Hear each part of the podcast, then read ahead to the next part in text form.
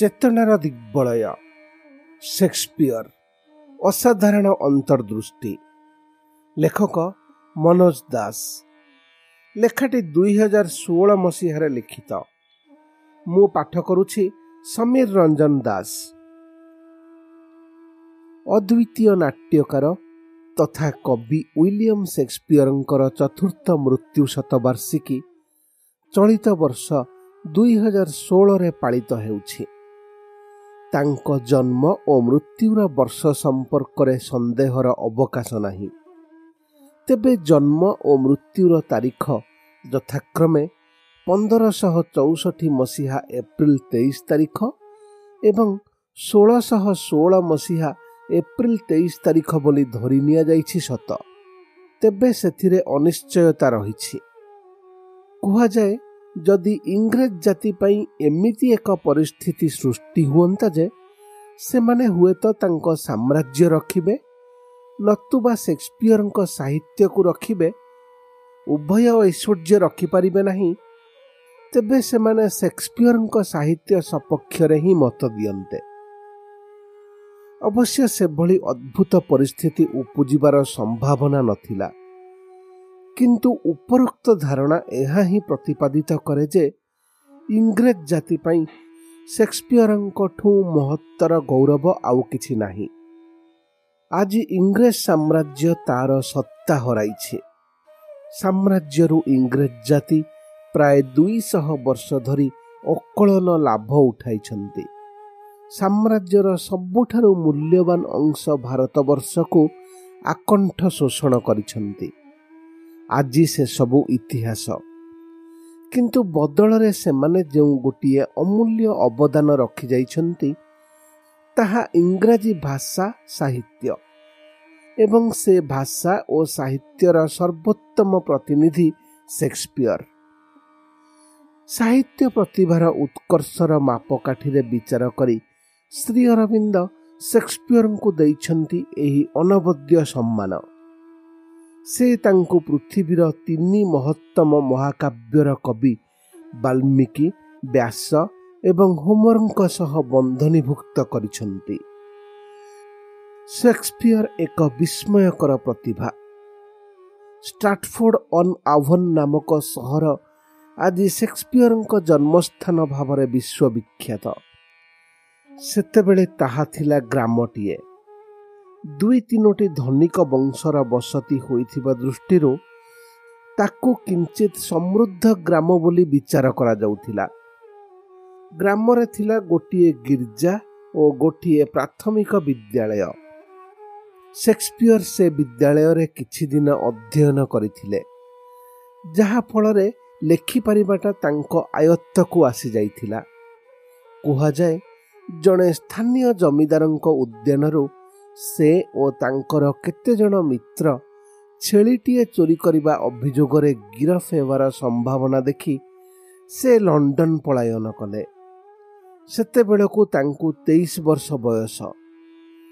ସେଠାରେ ସେ କେମିତି ଗୋଟାଏ ନାଟ୍ୟ ଗୋଷ୍ଠୀ ସମ୍ପର୍କରେ ଆସିଲେ ସେ ବିଷୟରେ ତଥ୍ୟ ଅଜ୍ଞାତ। ତେବେ ସେଠାରେ ଅଚିରେ ନାଟ୍ୟକର ଭାବରେ ତାଙ୍କର ଅନନ୍ୟ ଶକ୍ତିର ବିକାଶ ଘଟି ଚାଲିଲା ଏକମାତ୍ର ନିୟମିତ ପେସାଦାର ନାଟ୍ୟ ମଞ୍ଚ ଗ୍ଲୋବ୍ ଥିଏଟରର ସେ ଜଣେ ଅଂଶୀଦାର ନିର୍ଦ୍ଦେଶକ ବନିଗଲେ। ତାଙ୍କ ନାଟକ ସବୁର ବିଷୟବସ୍ତୁ ମୌଳିକ ନୁହେଁ। ସେସବୁ ଇତିହାସ ଏବଂ କିମ୍ବଦନ୍ତୀରୁ ଗୃହୀତ। କିନ୍ତୁ ଯେଉଁ ସବୁ ଚରିତ୍ରକୁ ସେ ଜୀବନ୍ୟାସ ଦେଲେ ଭାଷାର ଅଭିବ୍ୟକ୍ତିଶୀଳତାକୁ ଯେଉଁ ପର୍ଯ୍ୟାୟକୁ ଉନ୍ନୀତ କଲେ ସଂଳାପର ଛତ୍ରେ ଛତ୍ରେ ମନସ୍ତାତ୍ତ୍ୱିକ ଜ୍ଞାନର ଯେଉଁ ପରିଚୟ ରଖିଲେ ଘଟଣା ବହୁଳତା ଭିତରେ ଜୀବନ ଦର୍ଶନର ଯେଉଁ ଅଭୂତପୂର୍ବ ଝଲକମାନ ଉପସ୍ଥାପନ କଲେ ପୃଥିବୀର ନାଟ୍ୟ ସାହିତ୍ୟରେ ଅଦ୍ୟାବଧି ତାର ପଟାନ୍ତର ସମ୍ଭବ ହୋଇନାହିଁ। ଜୀବନର ଯାବତୀୟ ସମ୍ଭାବନା ଚେତନ ଓ ଅବଚେତନର ଅମାପ ରହସ୍ୟର ଉଚ୍ଚାରଣୀ ମିଳେ ତାଙ୍କ ସାହିତ୍ୟରୁ। ନିଜ ଜୀବନର ଶେଷ କେତେ ବର୍ଷ ସେ ଜନ୍ମସ୍ଥାନ ଷ୍ଟାଟଫୋର୍ଡରୁ ଲେଉଟି ଆସିଥିଲେ। ଲଣ୍ଡନରେ ଅତିବାହିତ କୋଡ଼ିଏ ବା କିଞ୍ଚିତ ଅଧିକ କାଳ ଭିତରେ ତାଙ୍କ ଭଳି ଜଣେ ଅଳ୍ପ ଶିକ୍ଷିତ ବ୍ୟକ୍ତି ଏଡ଼େ ଚମତ୍କାର ସାହିତ୍ୟ କେମିତି ସୃଷ୍ଟି କଲେ? ତେଣୁ ଅନେକ ମନେ କରନ୍ତି ହୁଏତ ତାଙ୍କ ଆଢ଼ୁଆଳରେ ଥାଇ ସେସବୁ ଲେଖୁଥିଲେ ସାର୍ ଫ୍ରାନ୍ସିସ୍ ବେକନ୍ କିମ୍ବା ଅନ୍ୟ ଜଣେ ନାଟ୍ୟକାର ଖ୍ରୀଷ୍ଟୋଫର ମାର୍ଲୋ କିମ୍ବା ଆର୍ଲ ଅଫ୍ ଅକ୍ସଫୋର୍ଡ। ଭିନ୍ନ ଭିନ୍ନ ଗବେଷକ ପ୍ରାୟ ପଚାଶ ସରିକି ଏମିତି ଆଡ଼ୁହାଳରେ ଥିବା ବ୍ୟକ୍ତିଙ୍କ ନାମ ଉପସ୍ଥାପନ କରିଛନ୍ତି। କିନ୍ତୁ ଷ୍ଟାଟଫୋର୍ଡ ଆଗତ ସେକ୍ସପିୟରଙ୍କ ସପକ୍ଷରେ ଯେତିକି ପ୍ରମାଣ ରହିଛି ସେସବୁ ସେକ୍ସପିୟର ପଦପ୍ରାର୍ଥୀଙ୍କ କ୍ଷେତ୍ରରେ ସେମିତି କିଛି ନାହିଁ। ସେଥିପାଇଁ ମଜାରେ କୁହାଯାଏ ସେକ୍ସପିୟର ଏସବୁ ଲେଖିନାହିଁ ଆଉ ଜଣେ ସେକ୍ସପିୟର ଲେଖିଛି। ଚାରିଶହ ବର୍ଷ ଧରି ସେକ୍ସପିୟରଙ୍କ ସାହିତ୍ୟ ଏଡ଼େ ଜୀବନ୍ତ ଓ ଏଡ଼େ ସାମ୍ପ୍ରତିକ ମନେ ହେବାର ଅନ୍ତର୍ନିହିତ କାରଣ କ'ଣ? କାରଣ ହେଲା ମଣିଷ ଉପରେ ତାଙ୍କର ଆସ୍ଥା। ସେ ମଣିଷକୁ ଥଟ୍ଟା କରିଛନ୍ତି ବହୁ ସ୍ଥାନରେ। ଯେମିତି ଏ ମିଡ୍ ସମର ନାଇଟ୍ସ ଡ୍ରିମ୍ରେ ପାକ୍ ନାମକ ଚରିତ୍ର କହୁଛି ହେ ଭଗବାନ ଏ ମଣିଷ ଗୁଡ଼ା କେଡ଼େ ବୁଦ୍ଧୁ? Lord what fools these mortals be କିନ୍ତୁ ମଣିଷ ପ୍ରତି ତାଙ୍କର ପ୍ରକୃତ ଦୃଷ୍ଟିକୋଣ ତାଙ୍କର ଅନନ୍ୟ ଶ୍ରେଷ୍ଠ ସୃଷ୍ଟି ହାମଲେଟ୍ ନାଟକରେ ମୁଖ୍ୟ ତଥା ମନସ୍ତତ୍ଵ ଦୃଷ୍ଟିରୁ ଅତ୍ୟନ୍ତ ଗୁରୁତ୍ୱପୂର୍ଣ୍ଣ ଚରିତ୍ର ହାମଲେଟଙ୍କ କଣ୍ଠରୁ ନିର୍ଗତ ହୋଇଛି।